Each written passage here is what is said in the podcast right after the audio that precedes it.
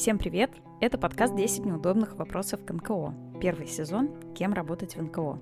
Автор подкаста «Центр добрососедства Дом». Если вы слушаете этот выпуск, значит, вам было бы интересно работать в сфере благотворительности, но вы пока не решили, кем и с чего начать.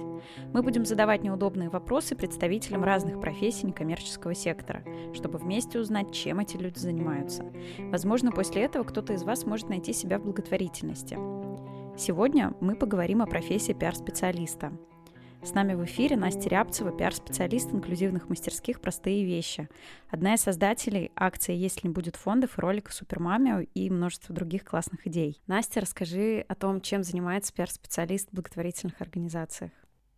Есть компании, в которых функционал пиарщика — это очень четкий функционал, а есть благотворительные организации, которых это работает по-другому, потому что на самом деле цель пиарщика именно в благотворительных организациях их две. Первое — это какое-то просвещение, это работа с общественным мнением, а вторая — это, как ни крути, фандрайзинг.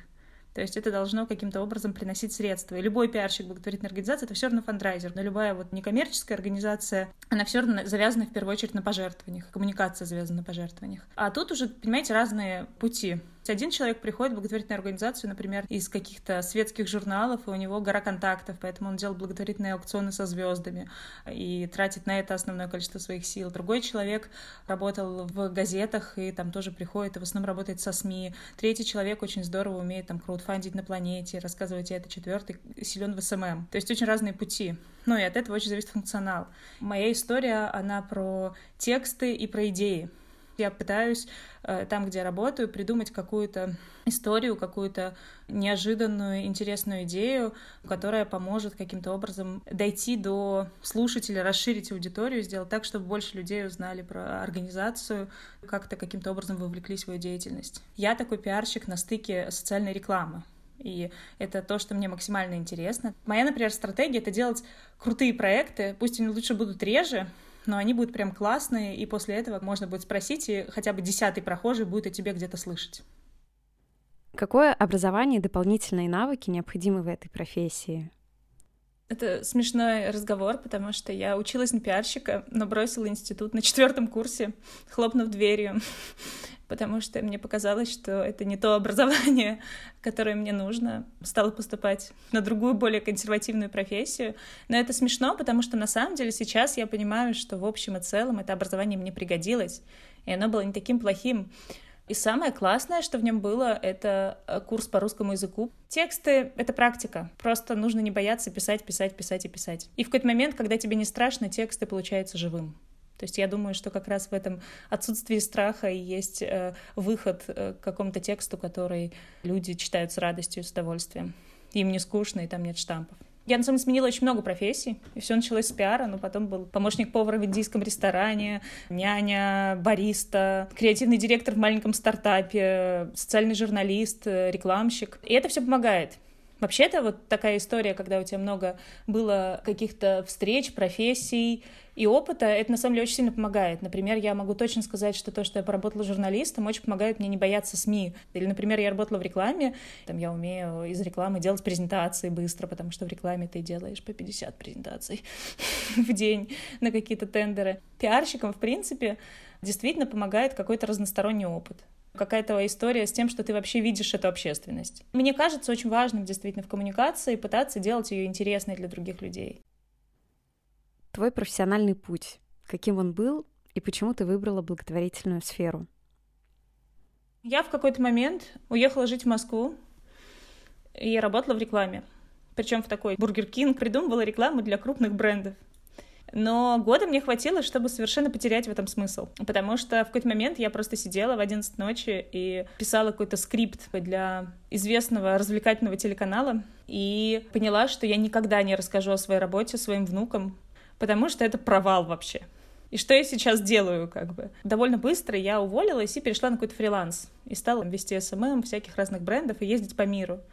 А потом я волей случая вернулась в Петербург, к этому времени, какое-то время уже читала соцсети директора ночлежки Гриши, и я просто написала ему, говорю, давайте я вас поволонтерю, давайте что-нибудь сделаем, мне нужно какое-то дело вот здесь, которое привязано географически. И он говорит, ну, слушай, ну, собери истории наших подопечных.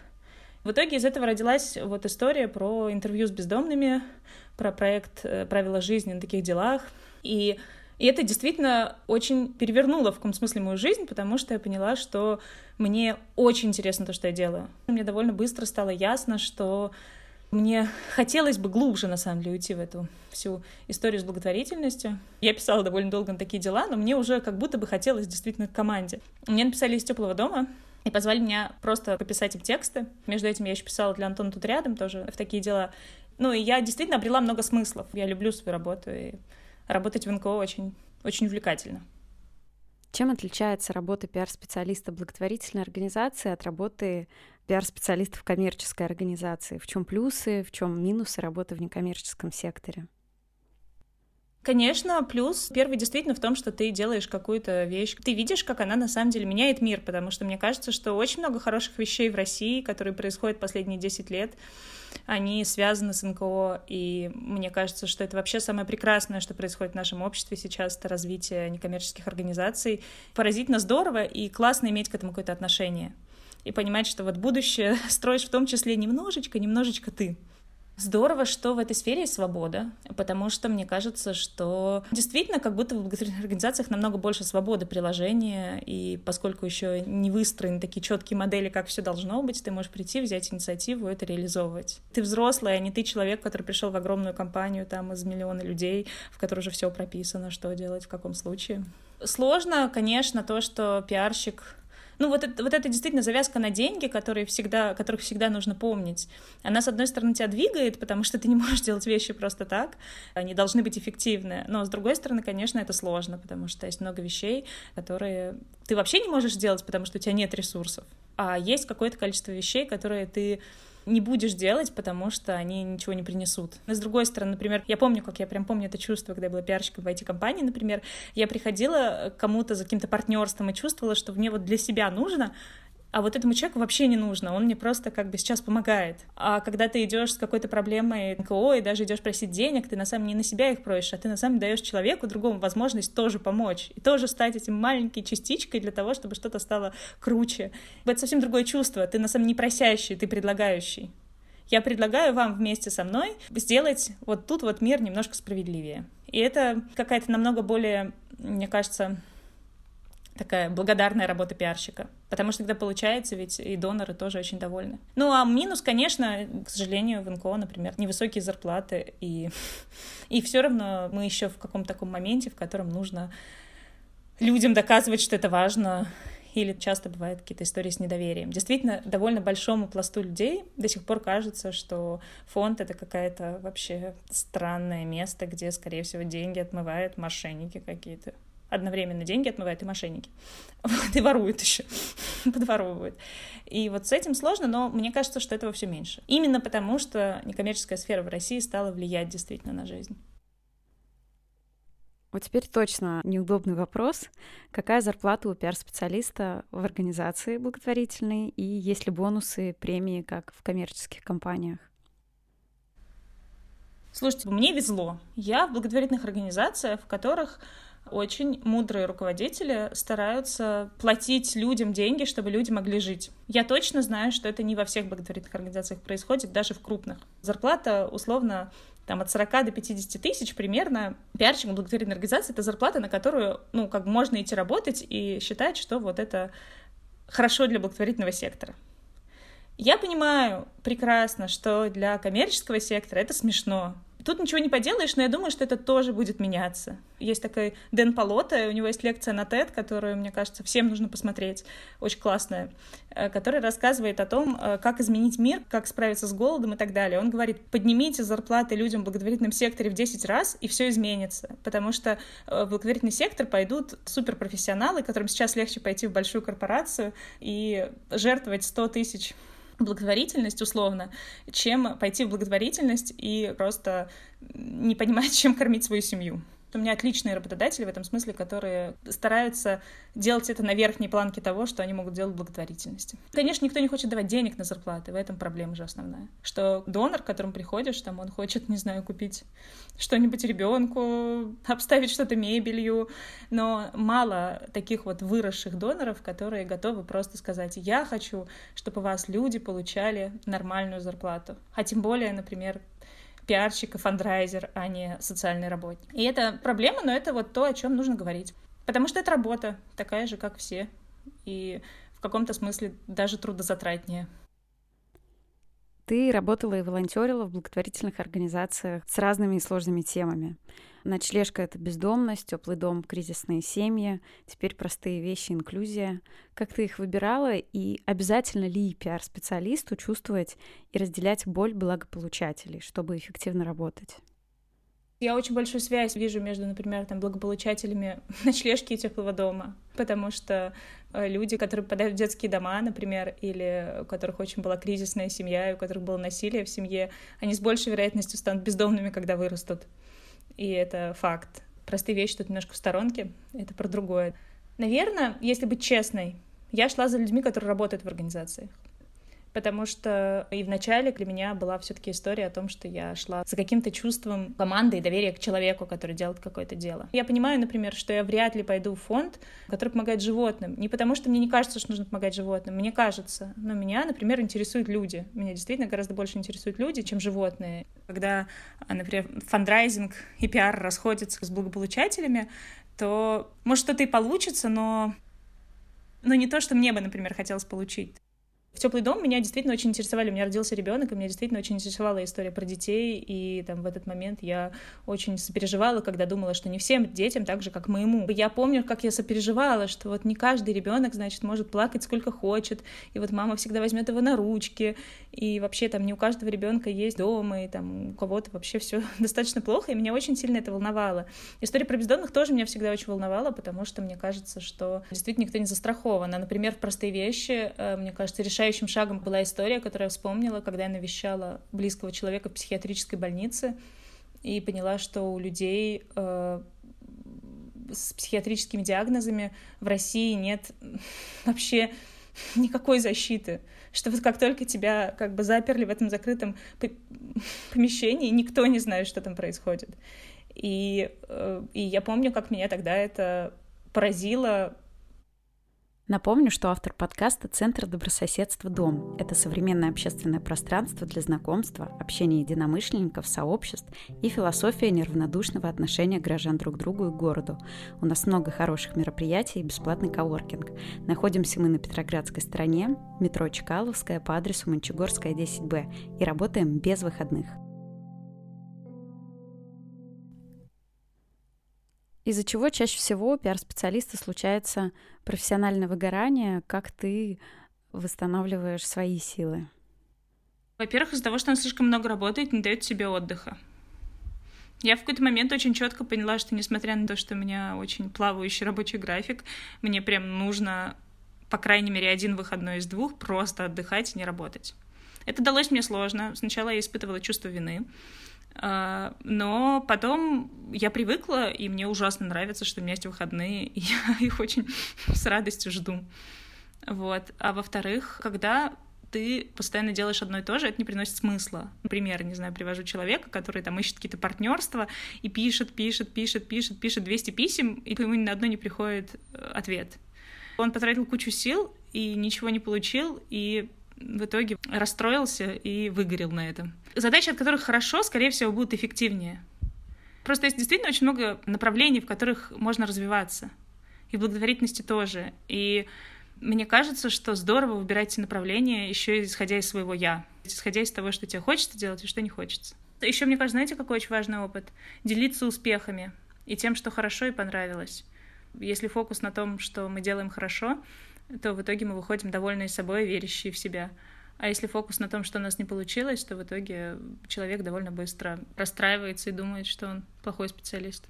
Мне кажется, очень важно праздновать победы. А во-вторых, нужно больше быть в организации с благополучателями, потому что ты тогда понимаешь, ради чего ты все это делаешь. Что самое сложное и самое приятное в работе пиар-специалиста? Мне вот сложно просить, и мне прям нужно переключать. Ну, всем, наверное, сложно просить. Я не знаю людей, которым легко просить. И вот как бы вот этот тумблер, он иногда он легко переключается, иногда сложно, в котором как бы это не просьба, а приглашение делать вместе. И вот тут как бы важно просто переключиться на то, что ты вообще-то не денег пошел у кого-то просить, а вместе с этим человеком классное дело делать. И вообще-то доверие ему оказываешь тем, что предлагаешь ему вместе с тобой это хорошее дело сделать, чтобы ему потом вообще тоже хорошо спалось. И еще знаете, что сложно? Сложно использовать личные связи, когда у тебя есть какие-то друзья, и ты точно знаешь, что они могли бы помочь, но ты с ними все время дружишь, а тут ты понимаешь, вообще-то вот в этом проекте человек очень бы помог с его связями. И очень сложно идти к человеку, говорить, слушай, ну помоги нашему проекту. Из этого рождаются очень часто очень классные истории, на самом деле, потому что с людьми, которых ты знаешь, которые в тебя верят, гораздо легче что-то делать. Но почему-то это сложно. Но знаете, что самое приятное в работе благотворительности? Я вот помню, как я работала в Москве, и у меня там, дай бог, э, за полгода работы в офисе появлялся один друг, да и тот какой-нибудь странный и случайно попавший туда. И это было грустно на самом деле. Меня поразила совершенно мысль, когда я пришла на какое-то собрание ночлежки, меня позвали, я подумала, боже мой, да я тут с каждым вторым человеком хочу дружить. И вот с тех пор, как я в благотворительности, я езжу на всякие конференции, там иногда еще что-то, и я прям очень часто встречаю людей, которые абсолютно мне кажутся родными и близкими. Видимо, это просто моя сфера, я вот для себя поняла, потому что раз мне люди нравятся, ну, раз они просто свои, то это моя сфера, и не потому что там какие-то другие люди, они хуже, нет, они не хуже, просто вот эти мои. И это прям очень приятно. Как оценивается эффективность работы вашей профессии в благотворительности? Может быть, это просмотры, лайки, пожертвования? Это мой больной вопрос. Потому что мне кажется, что в некоммерческой сфере все равно все измеряется пожертвованиями. Потому что если пожертвований нет, то просто у твоего начальника становится такое грустное, напряженное лицо. И ты чувствуешь, что что-то не так. Все начинают очень тревожиться. Даже не у начальника, а у всех, мне кажется, кто это видел.